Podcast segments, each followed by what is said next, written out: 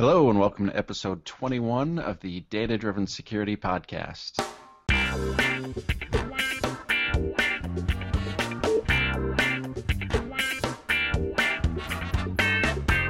My name is Jay Jacobs, and joining me is Bob Rudis. Bob, how are you today? Jay, um, I'm doing good. It's fall, it's beautiful, and I'm bumming though. Why?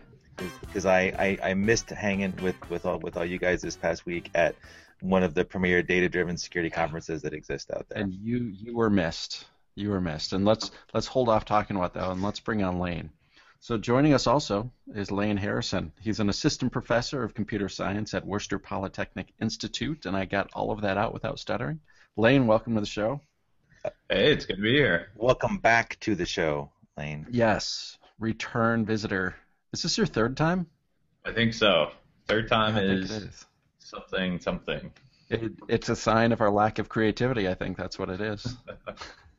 You can't convince anyone else to come on here, huh? right. That's it. You know, we've got like ten people, and we're just gonna cycle through them. So, but uh, no, you're on here for a reason, and we're gonna we're gonna talk about VizSec, which you are the chair of, and and do one heck of a job organizing and, and arranging, and it's coming up in a few weeks. So we wanna we wanna talk to you about that. But uh, before we do that, let's go back to SIRAcon, Bob. Yeah, actually, that's that's within the context of, of a bunch of things. So, uh, as folks might might know if you follow us on Twitter, because we were retweeting a bunch of things, SIRAcon ju- just occurred this past week, and while that was going on, and I, I do, want to talk about SIRAcon, we, we, we actually got a question um, from Bambach, and I do not know Bambach's first or last name, and if Bambach is actually part of their name or, or not, a very secretive Twitter person, but they asked if there were you know like what the recommendations were for data-driven security conferences. And like they use the word practical right and you know looked at languages and things like that. And and initially my my head was like wow i i, I don't know of any like just initially but then i i, I kind of let it settle down for a second. It's like wait a minute.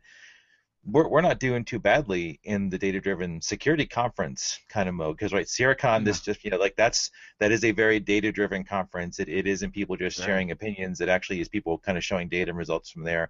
Um, Metricon which Metricon 10 will be happening the extravaganza that it will be and that's that's definitely a, a data driven security conference and then you know like VizSec I would definitely define VizSec as a data driven you know it's about visualization but you got to visualize data right so it's a data driven security conference and Yeah. I would also agree, ar- argue that WEIS could possibly be thought of as one too. Good call. And not only that, but like some of the just normal security conferences are getting more data driven. You know, like they're at RSA, there's more and more talks every year that are, are being data driven and, and talk about the that buzzword big data and things like that. Uh, and the uh, the B-sides track, the Ground Truth uh, at B-sides Las Vegas, for the last two years actually has been a, a track on Ground Truth, which is mainly data analysis and uh, and things like that. So I, I, I yeah, I had the same reaction to that question of like, what? There are any, you know, but uh, there are. There's quite a few conferences out there, and I, I would like to think that over the next year or two, we'll probably see a little bit more pop up as well.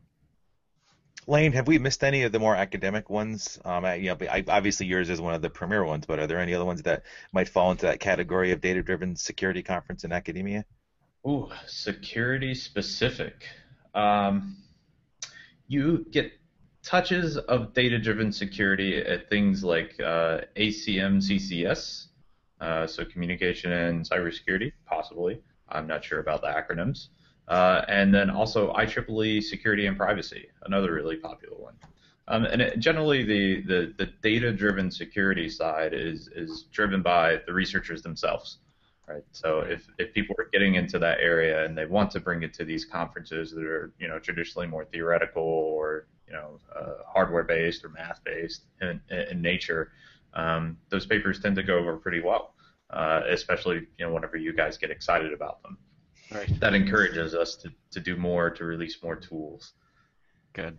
And, and I think one that, that I'm I don't know if I'm yeah I think I did mention it to Bambach, but uh, and this may not come to folks' minds initially as a security conference because it's got a broader um, you know mo- it, but what a broader focus than just security. But Usenix, there's a lot of nuggets of gold from a security standpoint uh, out of the Usenix conference. I, the, the papers are that, that are security themed or have or have a relation to security have been very very good. And I, I think I that's one thing I appreciate about Usenix over some of the other kind of traditional conferences, so not the academic ones, but but like SIRAcon and, and even like the RSAs where there aren't papers, it's all just you know PowerPoints or whatever kinds of presentations. And I, I like the papers because there's a good focus to them, and I like the, I think all the VizSec ones there's papers for all those before it's just people throwing visualizations up too. So I, I like the papers because you can really sit back, read, and digest what the folks are thinking, and in theory, potentially even like you know do, do stuff in the same vein that they were beyond just kind of staring at a PowerPoint. So. Yeah. yeah, papers should live alone. Actually, I should have mentioned Usenix. I mean, I, I have, you know, my, my library here is full of Usenix papers from Usenix Security and uh, Usenix Lisa. Um, those are two great venues, um, so well respected in academia and the industry side. Uh, they're really doing something right. And that's where Metricon used to be hosted with that. Yeah. So. A while back. That's that's going back in the memory there, Jay. Another one comes to mind. Sorry. Uh, SOUPS, Symposium on Usable Privacy and Security. Um, now that's more of the kind of uh, you know I guess theoretical and applied HCI side of security and privacy. Um, so sometimes you see stuff that's focusing on you know how do users set permissions on Android phones and uh, how can we make that better uh, so that they're not you know spilling all their data out into the internet. Um, that sort of thing. But there have also been some studies, uh, really interesting studies of analysts themselves. Um, and uh, I, I, see a few of them, those papers cited here in, in the VizSec papers uh, that we have this year. So it's great to see the interplay between the two. And VizSec was actually hosted with SOUPS a few years back. Very cool. But I, I, I, go back to the me being bumming though for this week because this is the second time um, in as many years where employment situation has made it impossible to attend SIRAcon, and I am just bummed because there was so many good looking conf- like stuff coming out of tweets from the conference. I helped set I helped set up the tweet streams and stuff for it. So I I'm staring at tweet streams, longing to be there, not just hanging with the you know the smart folks that are there, but just learning from whatever went on there. And Jay, so you were at it, and like can you, can you give us like a mini conference report? Sure. First off, one of the things that I think makes SIRAcon special and something that we're gonna we're gonna I think focus on maintaining for as long as we possibly can is that it's a single track conference. And what that does is that it gives everybody in the room a shared experience. You know, you're not going through multiple tracks, you're not swapping rooms and stuff like that. Like everybody's there, everybody's seeing and hearing and experiencing the same thing. And I think that creates a, a, a nice sense of uh, community. You know, when everybody's at lunch, they can talk about the same thing because everybody saw the same things and things like that. So, I mean, right away, I think that's just one of the things that makes makes that somewhat special. And then, uh, the other thing was just the, the good variety of speakers. Uh, it really had a range. You know, we had one paper that went into incredible detail about a, a machine learning practice about trying to forecast and predict breaches to, you know, people talking about their experience and and uh, compliance frameworks and things like that. It was a really nice range to it. Um, and so, I mean, I, I could go into specific tracks, but I think uh, we'll just leave that for the videos because everything was uh, recorded and uh, we're still trying to get permission from some of the speakers to, to release them all. But hopefully every every talk will be re- re- uh, released, and uh, it, will be released to SIRA members for probably the first few months here, and then released to the public uh, later. So we could just save some of the details for that video.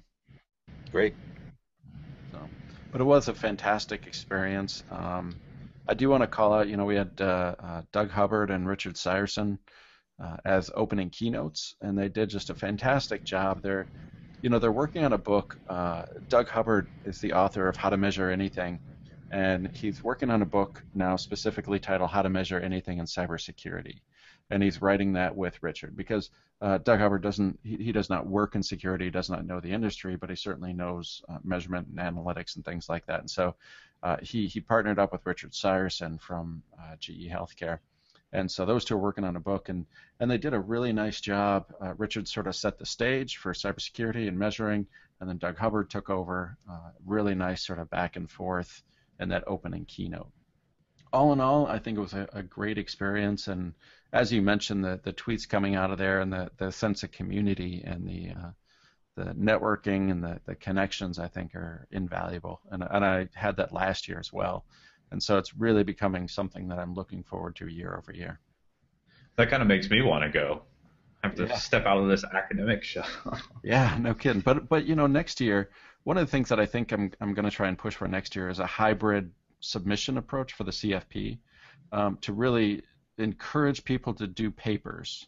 Because uh, I think not only does that offer some benefit for attending, but I think for the speakers it would help solidify some of the uh, material that they're doing and help them put it into a format and and I think it might uh, uh, help bring SIRAcon to the next level, if especially if we have a hybrid where some people, uh, you know, like Trey Ford is a very visceral speaker and uh, very energetic, and he, he had the afternoon slot right after lunch on the second day, which is, uh, you know, tough slot for people falling asleep. But I mean, Trey gets up on stage and uh, just uh, just a huge ball of energy and very entertaining. And I, I wouldn't want Trey to write a paper. Like I just I would want him to keep doing what he does. You know. So I want to have that hybrid approach where we you know we accept some papers for the serious things and and uh, open it up for people to do the normal uh, CFP process typically found in security. So hopefully that'll help next year. Yeah, we've actually had some uh, some so VizSec over the past few years has had a few industry people writing papers, and they've kind of advocated for this approach too, to sort of have a, a hybrid approach where you could get more involvement from you know the people who supposedly need to use these things that we're developing uh, in our in our ivory towers, um, visualization for cybersecurity. Uh, so it would be great to find more ways, you know, not only at uh, the hybrid approach, but other ways to get more people involved uh, from the industry, people that need to use these tools, uh, and you know, making things more open, uh, requiring or encouraging authors to, to post their tools as open source and ready to use. Um, that sort of thing can be really useful. Yep, absolutely. So with that, I think we should transition over to talk about VizSec if if that's okay with you guys. I guess so. All right. Lane, so I well actually I had a question just to just to start that. Lane, how many years have you been like running slash involved with VizSec? Let's see. My history with VizSec goes back to 2010, uh, where that was my first academic paper, uh, first author ever. Um, so since then, uh, actually have become involved only for about two years in an official capacity. So usually you you'll be involved in a program committee, and uh, if you're really active, you know you might get invited to be on the organi- organization committee, and uh, then you can just kind of switch around from roles uh, within there. So it's been really great uh, to to have the opportunity to get involved. Um, maybe it's just because other people didn't want to do it. So since you've been involved for, for that many years, I mean, you know, that 2020, 2010's going on six years now. Uh, have have you seen an evolution in the in VizSec? Have you seen like basically have you watched it grown up, or has it evolved into something different from what it was, you know, when when you were doing stuff in 2010? Have we grown up? Well, VizSec is uh, heading into its 12th year this year. Um, which 12 years ago, I mean, I don't want to scare you. I was in high school 12 years ago. Uh, so it's been a while. Uh, but so to, to put it in perspective, VizSec started out as a collaboration between people in data mining uh, and visualization researchers, people that work in interfaces. Uh, and they found that back in you know 2004, 2005, there was a need for uh, techniques that allow people to you know kind of deal with the large amounts of security data um, that you know that they were facing, right? So back in the 90s, I guess you know nobody had any data. That's not really true, uh, but it turns out that they started to meld these things together. Uh, but through doing a few literature searches over the years, I, I, can characterize the evolution of VizSec as, you know, as a community starts out, it's in an exploration phase. Um, so t- to take an example from security, uh, everybody knows PCAP data. You can instrument a machine to capture PCAP data. What are the ways that you visualize that? Uh, so you see a lot of papers in early VizSec years that do that sort of thing. So we have a data set. This data set has a particular structure, a particular dimensionality. What are the different ways that we can visualize that, and which ones are useful? Um, so every community needs that sort of thing, and it, it, even some of the papers this year get into that. So exploring and defining the design space is an important part of any visualization community. Uh, where it's headed now that's becoming really interesting is to start to take into consideration uh, the users. So last year there were a few papers on evaluation. This year you start to see papers that start to talk about you know the, the context in which these tools are actually used. Uh, so can you make a tool that actually fits into an operational workflow? going from triage to uh, quarantine to remediation and whatever the stages uh, might be. So seeing tools that actually take that into account is really, really interesting because it might mean that it's something that you know people will actually want to use. Um, so that's that's been fun. And uh, another thing that's become popular. I mean, you hear people talking about machine learning and security, unsupervised learning, uh, and I, I, think we're just starting to touch on, you know, what's the relationship, you know, between uh, having humans in the loop and having these automation algorithms. Uh, so if we can combine the two, uh, what would that actually look like? Does that change the workflow? Um, and you know, does it help us handle a larger amount of data? Uh, can we use it to build useful models that we can use later on? So some of the papers that are touching on that sort of topic is pretty interesting too. So you mentioned um, some of the supervised and unsupervised, um, and that spurred something in my thought here at, at. I, when I was presenting at SIRAcon, I, I mentioned a, a, saying, and I, I don't know quite how it's worded, but there's something about um, nobody nobody learns unsupervised, um, and it's sort of a reference to, you know, there's never been a paper that proves something that was based on unsupervised learning because uh, you know unsupervised is is clustering, and for those who don't know, unsupervised is when you have a data set without uh, understanding exactly what things are, and you use unsupervised techniques to, to cluster and or look for similarities, um, group things like that, and, and, to find differences and distances and things like that.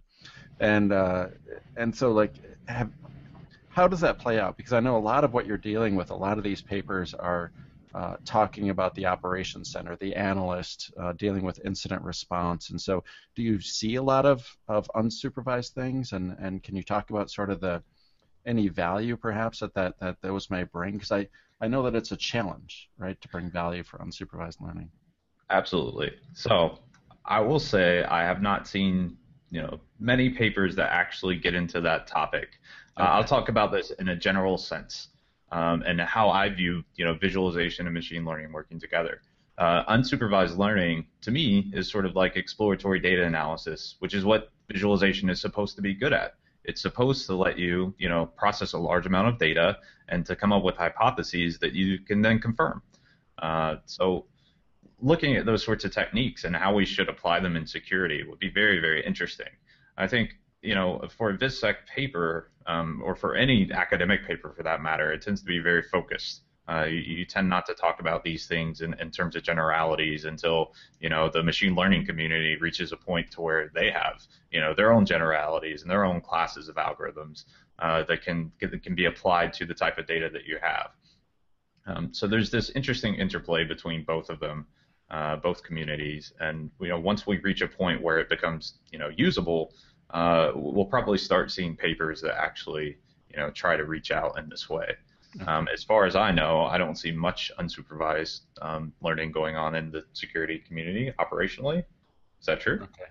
Well, no. There's been, uh, and Bob, I know would love to talk about this subject, but there's a, a very large rash of uh, anomaly detection, uh, and what that is is, you know, they they try to learn from the network and then look for things that are weird. And of course, the problem with that is when you have something unsupervised, you cannot measure performance. You don't know how many you're catching, you don't know how many you're missing, uh, and things that are, are being caught that shouldn't be caught, that are false positives, that sort of thing. So it's I, very difficult. I, I actually think a rash is a really great way to describe that. I describe it as placing a security camera and looking at the wall. So you have something there that's looking for something, but it's not looking anywhere useful. Right, and you pretty difficult thing. And you don't know if it's doing well. I mean, like hmm. it, you know, maybe if it catches one thing, you could say that it has some value, but there's a, a pretty high cost to some of these systems, especially in human capital, to go and track down the the output of these things. Absolutely. So, is there a need for those at all? Um, from your perspective as, a, as an operational person, like hypo- theoretically, do you actually see this working? That would be an interesting question to me, just right. just to see from you. Like, you know, if it could give you anomalies, uh, or at least present something whenever you don't know what to look for. Maybe you're stuck, you're wheel spinning, and you're like, yeah. I need somewhere else to look. Do, There's do you definitely open up your... for it. Okay. I mean, there, there's definitely a desire for that type of activity. I think, and I don't know if it's uh, you know, it's like the the silver bullet mentality of like, you mean I don't have to actually give you labeled data and you just tell me what's wrong? Yes, sign me up for that. You know. Uh, but I, I don't know. I mean, there's definitely, I mean, the, the, the large amount, I won't say rash anymore, Bob, but the, the large amount of startups in this space trying to do anomaly detection says to me that there is uh, buzz and demand and interest in that field. Yeah, I mean, one of the issues, and this is a good transition for I think some of the papers too, is that you know, you've got a lot of organizations who are you know maybe using some of the existing nascent tools that they have from vendors. And some of it is just basically you know taking logs and aggregating logs and they're they're literally staring at the matrix like not like a cool matrix flip like a numerical thing. They're staring at this massive data having nowhere you know they have no idea to look. All of their SIEM rules that are canned ones firing off things that are useless left and right. And you know you they they do need somewhere to go from there to to something else and you know anomaly detection is not necessarily a bad step to narrow down the focus of a bunch of things but one thing that has concerned me more than I think. Like I, am I'm not going to speak for Jay, but like we both have concerns about the anomaly detection. But one thing that, that that's concerned me more is that a lot of a lot of these solutions, especially from startups, they're they're presenting themselves as as in essence a, a silver bullet, and it's, yeah. it's it's going to find the things, and people will fall into the trap of oh, it's finding all of the things, and no, it really isn't finding all the things. It's finding some of the things, and you're going to have to manually decide if the if the thing was good or not, and then you better be doing you know if there better be a feedback loop associated with it, and so yeah, now outside now, of the product. Exactly, yeah, it's outside Exactly, and so n- now we're getting into that whole problem of how do you bring bring that feedback in, and there's just there, there's a lot of problems associated with that that no one thinks about because they're they're just so desperate to move from staring at the matrix to give me a few things to go chase after. That's really interesting. So that brings up a paper. I do want to give a little bit of equal shout out to all papers, but since this one is relevant, um, so one that I'll, I'll, I'll give a shout out to right now that deals with exactly this is a visual analytics loop for supporting model development. This is from Simon Walton, Eamonn Maguire, and Min Chen. Uh, so Simon is at Simon and Min are at Oxford University, and Eamonn uh, is at CERN. Um, so we've got some some you know collider people involved. That's right. that's pretty interesting. Um, and actually, they're getting at this exact problem. So so looking at some of their uh, the figures that they're producing and the premise of their paper, uh, it's it's kind of defining how how this loop should play out. Given that you have this magic model, this unsupervised detector, you know, what are the feedbacks that actually should go back into it to improve the model? Um, how do you, you know, manage multiple models? Uh, and how do you actually, you know, visualize the result? And they're kind of treating almost the visualization as a black box in this one, which is really useful. Um, Interesting. A, a, good way to look at it. Uh, so it's good to see people that are actually thinking about this problem in a sensible way um, not just saying that it is a silver bullet. Um, right. we really need to define how, how people need to interact with this in an operational context. Right. And the, so did they actually go after unsupervised learning? I'm not sure if they're going after learn which type of learning. I see PCA, and I see a Bayesian-based model, and I see that they have some previous work on anomaly detection. Okay. Uh, using a, a, specialized technique. So I'm not sure exactly how they're doing uh, their their detection here. Um, I see automated detection, which makes me think that it somewhat could be unsupervised, but uh, that doesn't necessarily mean so. Uh, but it's more about you know, given a, a, set of models, you know, what's the what's the loop actually look like in practice? Yeah. And I mean that that loop is talking about how you evaluate performance, right? You need that loop to understand what the heck just happened and was it valuable and how is it going to perform tomorrow and next week, kind of thing. Right, absolutely. And they they, they take the uh, you know the the notion of you you not only have people doing monitoring and analysis, but you have specific people that are building these models and maintaining these models, which is exactly what you guys were thinking about. So yeah. Uh, I would be interested to, to dig into this one more. Actually, with with that paper too, that's that's an interesting notion for an organization because right now the and again it's the vast majority of it's not every single one. There are some that are pioneering various efforts in data-driven security and looking at things in better visualization, et cetera. But I mean, most of them are still they have no choice but to be stuck where they are. But that that's an interesting proposition to say. Look at I I need your I need the U security operations group. It's now no longer just folks that know firewall logs and Splunk and whatever, but I also need you to have some people that are really smart in these areas who are basically pre- helping process this feedback loop and, pro- provide making smarter tools. It's like you've actually got you know it's a that's a whole new ask for a security organization that's never been done before, never been posited before, and that that can require a lot of reframing and a lot of kind of reteaching organizations how to staff up and how, you know why they're staffing up the way they are. Yeah. That's an interesting implication. I can tell you, as an you know academic, I generally don't think that way. I let the organizations figure out their thing. but this is maybe how it should be. Uh, so I'll be really interested to see Simon's presentation on this one um, and, and, to learn more about how they're thinking about the problem. Uh, I, I, think they're, you know, as as more organizations start to think about, uh, you know, using learning, either supervised or unsupervised, using models, uh, that will probably pique our interest as, as something that we should continue to look at. Uh, there are a lot of challenges there.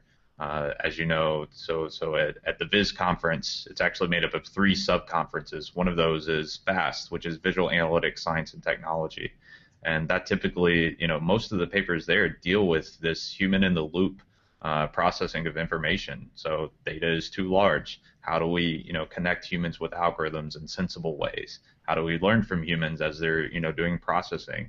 I mean, it would be interesting if, if security analysts didn't have to explicitly label things for their models, but that we could infer labels based on, you know, the activities that they already do or activities that are natural to them. Uh, so VAST kind of deals with that sort of thing. Yep, and that's I mean that's one of the the practices in uh, machine learning to do what's called a semi-supervised approach, right? Where you start unsupervised and use the feedback of analysts in this case to to start providing labeled data. And then mm-hmm. as you start to get that labeled data, you feed that back in, and now you start to, to do more supervised type things. And that's you, you do this semi-supervised approach to build up that labeled data set. And so I think I think that's the direction that uh, that would have to go to truly be useful in my mind.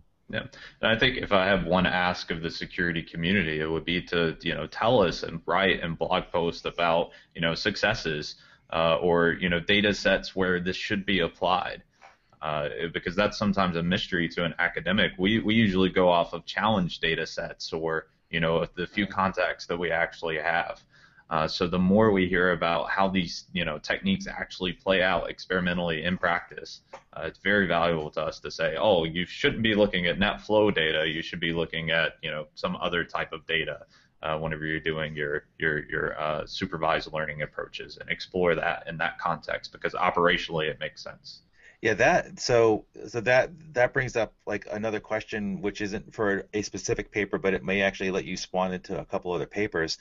Um, so the one thing that that is somewhat of a challenge when going through the the VizSec papers, and this is this was last year's, and the like, you you keep a good archive, you know, on your site with the searchable um, paper database that you have.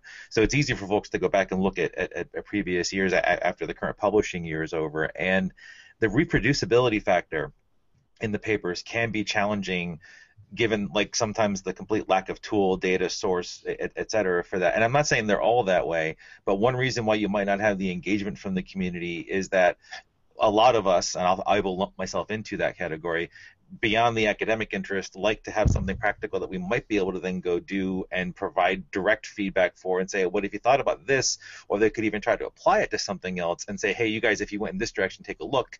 You know it's a, in that kind of more collaborative reproducible research kind of a thing. So did you find this year's to be you know more in that reproducible research theme less same and it's or, and were there, were there specific ones like that that is a great question. And this is actually something that we should start tracking as a community, not just VizSec, but Viz and other academic communities in general. Mm-hmm. Um, you know, one of the reasons why we all connected, so Bob, Jay, and me in the first place, is because I released one of my tools on GitHub and people found it and they started using it and it became, you know, an interesting, you know, case study, a case point. So that was the Nessus uh, uh, vulnerability visualization from 2012. Uh, so we released that. We put the GitHub repo in the paper. We had a working tool. I actually spent some a little bit of extra time to make sure that it worked uh, along with my colleagues. And you know what's missing is that academics don't yet see the value, and we really need to make a case for that. Uh, we don't have enough success stories, you know, like the, this one that, that, we shared and a, a few others, um, to, to say that this is really valuable. Um, so this year, I actually did a quick search uh, while we were setting up. It turns out that one of the papers, and we'll give it a shout out since they did do this, they released their tool, um, and this is actually BitConeView visualization of flows in the Bitcoin transaction graph. Uh, and this is a very long list of authors, and a lot of them are Italian, so I won't try to go through them. But this is uh, Battista et al. Uh, from several different institutions. Uh, but they actually have a GitHub repo where they're releasing their actually kind of nice looking tool to look at the uh, blockchain uh, and purity of you know Bitcoin as it as it sort of plays out. I don't really know much about Bitcoin, but it seems like they have a sort of event graph uh, visualization here, showing events over time and how purity changes. And uh, they have some case studies here where they're trying to look for, you know, sort of like money laundering activities in the Bitcoin graph. But what's interesting about it is that they spent the time actually to make this a usable tool, and it looks like you can access it right now with some example data. Um, which I guess because Bitcoin data is already open and easily accessible, right? I think we all have access to you know uh, aspects of the the Bitcoin data. Maybe that's why it was a little bit easier for them to to release something uh, from the get go. Yeah, it looks like they go off of uh, blockchain.info that, okay. that feeds transactions from the Bitcoin network. And you know that's kind of part of it. One of the reasons why the Nessus security visualization tool that I released, um, the reason why I was able to release it is because we had example data and that actually came from a visual analytics uh, challenge data set. Um, so it was still within the community, uh, but part of this is just having access to interesting data sets and ground truth. And once that's out there, it makes a really good excuse for us to say, well, you know, if you need data, just go to this site, blockchain.info, and you can get it. Um, and, and that kind of re- reduces the opportunity cost to releasing stuff. Uh, because if I had to get my own data set and that's going to be extra work, you know, we're, we're lazy. Um, so somehow making this easier, making open science easier is a very broad problem. Um, but kudos to those guys for, uh, you know, uh, actually releasing that. Definitely. Um, so on on a, a, less positive note, that's one paper out of the many that we have here this year. Uh, so again, that's something that we should be tracking, um, and uh, I, I, can definitely attest this is something that I require my students and myself to do with papers, uh, is to release the data sets now, release the R scripts, uh, release the tools when possible, uh, when at all possible. It's right. not always going to be possible. Sometimes you build something for someone and they want it. Uh, or it's just too much work. It would take you know another six months to turn it into something that you can actually release. Is there is there also a problem? This is probably more of an academic question for you, but is there also a problem of incentive that, in fact, in the academic community, there's very little um, emphasis on source code and a lot more emphasis on publication?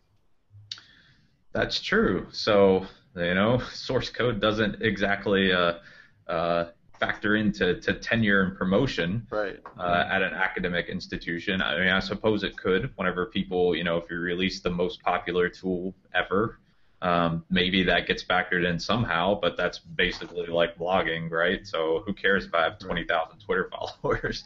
Right. Uh, so so uh, you know, I, the academic community will come along. Um, you know, if, if slowly uh, to, to sort of take into account this sort of thing. Um, but you know, there's not a direct incentive, but the, the incentive is indirect. You get more citations. I mean, I, I bet somebody's going to run that study and say that you know, papers that release code and release data and release tools get cited more.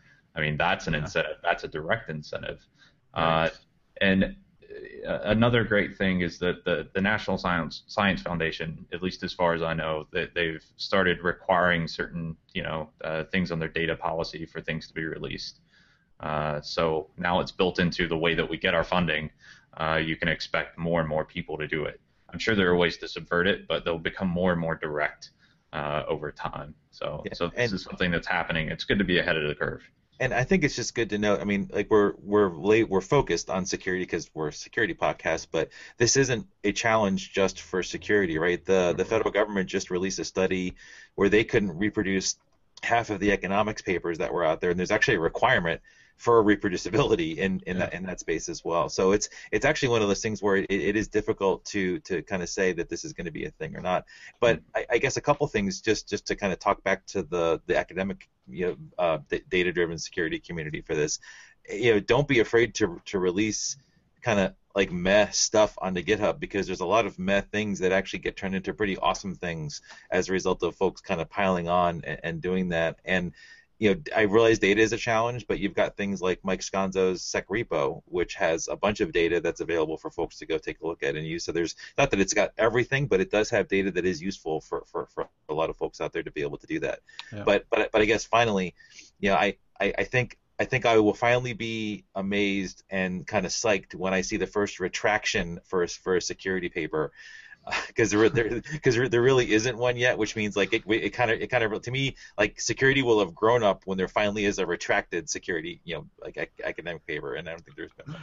Because that because that would imply that someone actually read it and found Yep. you know tried to do something with it and found some issue. Yep, and and it, and it was important enough to go do that work for. So I I, I just so, so I think we're heading there. It's, I just think that there and it, you know there's a lot of challenges and and not, not picking on anybody for this. I think we can all help. Both industry and academia can can be working together to make this make this better. Yeah. The uh, the one paper because I, I, I don't have access to a lot of these papers because and this isn't a dig either. I was like, there's the, the IEEE that it's a funded thing, and I know that you may be doing something to get some early release things out there. But I I um I was really impressed um, with one of the papers, and that was the the one about user centered design methods. That's correct. And also, by the time this airs, we should have a password protected Dropbox link up uh, for for listeners. Um, maybe we can include the password in the show notes as long as we can remove that later. Oh, we'll remove the link, so it'll all work. Okay. Um, Oh wait a minute, Jay. What we'll do is if they play the episode backwards, they'll get the password. that sounds like a lot of work. Let's not we, do that. we will backmask the podcast for everybody. That would be pretty great. All right, so so this paper, um, we'll, we'll also give it a shout out. User-centered design methods for building cybersecurity visualizations. So it's not often that we get you know papers that are focused on you know not just the end product but the process of designing a security visualization. Um, that's that's also true in, in visualization where you know sometimes we're focused on the product or the theoretical result and not the process itself. Uh, and it turns out that designing security visualizations uh, is challenging. Uh, there, there's so many uh, different operators, and uh, or I guess you know you have to take the operational and organizational process into account. And uh, it seems like this paper does a does a decent job of that. Um, so one thing that we were, were talking about um, before, Bob, were the uh, personas. Um, so this one, uh, Figure Five, if you actually have access to the paper, uh, but th- this paper actually talks about the different personas um, that they developed uh, and how those impacted tool design. So we have the the CEO, the decision maker, uh, director of IT, uh, the NOC manager, and the cyber analyst. So these are kind of you know you, your mileage may vary on you know depending if your organization plays out this way or not. Uh, but Bob, can you comment on that? Like, what you found interesting in this while I actually dig into what these figures are saying? Yeah, the um, so I, I, think for fo- just don't worry that it's an ac- academic paper for anyone listening, and especially if you're not doing you know maybe like a lot of hardcore machine learning whatever. This is a great paper for everybody out there to kind of you know understand that there are different targets for the visualization and for the understanding and from what you're trying to communicate. So I thought that was one of the core things that it communicated. It's also a pretty short paper too, which was which is going to make it easier for a lot of people to it's make it more accessible to a lot of people. But um, it really helps folks understand the the basically it like and if you read if you look at the the figure it, it's almost like I think a baseball card or like a D and D card or a Pokemon card or whatever that if it's got different attributes associated with each of these personas. And by actually understanding what those are and maybe even having like one of these as a cheat sheet next to you when you're making visualizations in general and not, not necessarily something that's operational targeted this is a way to help you understand what the, the the mental models for your audience are, what the questions that your audience is asking, and be able to target to them really well. And like they've done research now, like this is actually based on research, so it isn't just people you know thinking about stuff, and it isn't it isn't a separate discipline. It's a cyber one and you know this is a to me if i was if i was back in an enterprise having to target visualizations this is a great tool to use to help you understand how you need to craft those visualizations in general That's why I like this paper. It says unlocking user-centered design methods. So some of these uh, personas, they actually rate each uh, role in different dimensions. So you have, you know, knowledge of operations. The CEO uh, supposedly has a lot of that um, whereas the CEO will not have much knowledge about cybersecurity uh, in general. So uh, that that seems to make sense. And then the uh, the actual attention span of the CEO. So they, they included this um, is is a one out of five. Uh, so whatever you're communicating, you need to do it well and you need to do it fast and clearly. Um, another dimension that would be interesting to add to this, I, I probably shouldn't get into this, but the, the, the visualization literacy or the visual literacy of each yeah. of these people. I like that, that. I think that's awesome. Yeah. that... or at least their their their uh, you know willingness to learn. So a cyber analyst, you could probably throw them a much more complex visualization. They may even talk about this in the paper, um, and, and they'll learn it because they have a reason to. Uh, whereas the CEO, we don't need to throw them, you know, some, some radial parallel coordinates or something like that uh, to communicate a point. Um, we need to keep keep their operational their time constraints in mind. Yeah, the the one thing that I, I would like to shout out to, to folks because this was I think the other nugget that I really enjoyed about it is um, they, they they they talked at every level and like the analyst is really kind of like the forefront of a lot of the visualizations that we're talking about in all the papers and one of the one of the best statements is, when they're talking about the results that you know the analyst was unconvinced that graphs could show meaningful insights at scale with each node representing a single IP address and I just thought that was kind of awesome um, because that's so true. And like it, this is folks in the field, you know, they're, they're they're doing this work saying that. So like you know, basically stop making you know spaghetti graphs of individual IP addresses and start looking at it at a broader picture. Yeah, but how do you do that? That's that's a really interesting problem. So Absolutely. given that you have all of this data, can you build bottom up or do you go top down? Uh, and and one other thing you mentioned the, the mental models of the analyst that's a that's an interesting question that I haven't seen explored you know to, to some degree so I mean how how do mental models of you know operations or where should you look at whenever you're looking to assess someone's mental model? I mean do you look at the, the analysts themselves or and do you you know switch between teams or at what granularity do you would you do that to actually get something useful? And what would you get? Is that an that, unanswerable question? I, I don't think it's unanswerable, but I think it's I think it's going to be one that takes a lot of time to answer, and I think that there's going to be a lot of dimensions to the answer. I'm, I'm, it may sound like a cop out reply, but I don't think it is a cop out reply. I think this is one of those very complex topics. And and to give folks an idea of, of I mean, if you're not used to that term, we use it in the book. Um, you you can um, uh, the design of, of everyday things has a great couple chapters, and it's all really kind of about my mental models when you, when you think about that book. But uh, I run into this problem every single time that I try to run Inkscape or Illustrator um, my mental model of how I want to interact with with those mm-hmm. curves and those lines and everything is not how those tools are set up. So just to give folks an idea with it, it's completely different than your mental model of how you're working with a, a, a spreadsheet or working with text. And you may think you want to actually you know do things a certain way, and most of the tools that you're going to use if you a, if you have a certain mindset, not so the art folks that are more artistically inclined have no problem with it for some reason. I do. So that mental model thing is kind of aligned to something like that mental model is very complex. So there's been some interesting research in the Viz community from Barbara Tversky, um, who is a psychologist at Stanford, uh, and Maneesh Agrawala, uh, a, a, visualization class graphics person um, who won a MacArthur Genius Award. So apparently he's the re- real deal too. Uh, but looking at you know assessing people's mental models to build better visualization tools. Um, and, and, so there's some papers out there that you know actually talk about mental models making them operational and usable. And you're right that there's so many different facets to it. To actually apply this in security practice i mean there, you could get tons out of it. Um, but i would love to see something where you know you just kind of take a few more steps in that direction. Uh, because it gets at this kind of you know top down notion of looking at the users first and then using that to to kind of cull the design space of visualization. Uh, and going back to when I'm describing the evolution of VizSec, you know, VizSec has already defined a pretty broad design space. We've looked at a lot of different types of data and produced, you know, many different types of visualization, and now we need ways to kind of cut through it um, in an efficient way so that we can design tools for a given task. And maybe, you know, assessing mental models and talking about that is one way to do it. Well, you'll you, will you will know if like if any of these the folks writing papers will like that are targeted towards operations folks, they'll know they succeeded when the operations folks stop using grep. The minute you get the minute grep is not the toolbox of choice and the tool is and this, the viz tool is the tool of choice, you know you've succeeded. So. Oh my goodness! So I, I don't know if you're doing this intentionally, but this is a, a quote from Danny Quist, um, who who is he actually posed this at a panel that I was at once. He said the tool, the evaluation tool that you should use for any security visualization is just to ask, is my tool better than grep? So It seems like this is a common thing now, and I've been like keeping that in the back of my mind for years. I mean, maybe sometimes I'll say, you know, is my tool better than Tableau? That's that's you know a kind of a yes. visualization. Yes, no, just that. Yes, right there. Yes, I can tell you that. uh, but yes, is my tool better than grep? Please ask that question anytime you're making a, a VizSec paper. It will make your job a lot easier. Maybe we'll add that to the review form in future years.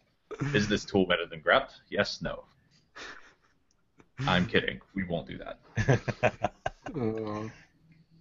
so do you want to do you want to take us on a whirlwind tour of, of a, some some of the other ones? Sure. So I have my out pile, and my in pile. Um, let's go through some of these fun ones that are just kind of a grab bag. Um, so uh, red teaming. Uh, so we have one paper, visual analytics for cyber red teaming, and it looks like they're taking a, a model-based approach, um, given that you have you know models of your network uh, you know, can you somehow assess multi-stage attacks, and how does visualization fit into that process? Um, so that's one interesting one. Um, another one uh, that we mentioned uh, uh briefly is uh, discovery of rating fraud with real-time streaming visual analytics. Uh, I think what's interesting about that paper is that so so rating fraud um, is you know finding things like this takes a broad definition of security. We'll, okay. we'll, we'll leave it at that. So so uh, you know it, uh, if on Amazon you have someone that rates everything as a, a one and then rates one thing as a five, that could be suspicious. So this is a very broad definition of security, part of the uh, process of defining a design space. Um, but it deals with network connectivity data, and it deals with it in real time and it you know it talks about the visual analytics system that could be built around that and what types of you know uh, algorithms can actually scale to process things in real time or within a very short window uh, to give you information, you know, as it comes in. Uh, so that's an interesting one. Adding in real time and uh, is always a, a, challenge, and we haven't seen enough of that in the Viz community proper. Uh, I have several other papers here. Um, some that I put together. I put together the situation awareness ones um, which are always interesting. How do you define situation awareness, um, and and what are you trying to get at? Uh, so so one ensemble visualization for cyber situation awareness of network security from Lihua Hao of uh, NC State. Uh, so as I understand it, ensemble visualization is getting at uh, this whole notion of running simulations. So given that you have some sort of model in your network and you want to test some sort of assumption, uh, you can run a, a, simulation on top of it. And it looks like they're collaborating with the U.S. Army Research Laboratory, so they probably have some uh, sort of simulation tools that they're building on top of this. Uh, so that can be a, an interesting approach. Actually, one paper that I had a few years back used simulation data um, to great effect because we're able to test edge cases in a visualization and you know to capture things, situations that you know are difficult to to capture otherwise. You, you, and you, you, you're you're about to come on a bunch of them where it, I think I told you earlier. Um, the it, I, I, I always keep this quote from Alex Pinto, and he got it from somewhere else, but he says it a lot to me. Um, naming things is hard, so a lot of the comp- upcoming papers, stuff, they, like, they they they meet that definition in spades. Let's just let's just say that. So. Yeah, it's it's actually easier to look at the program whenever I'm actually saying these uh, these titles uh, because a lot of them are a mouthful.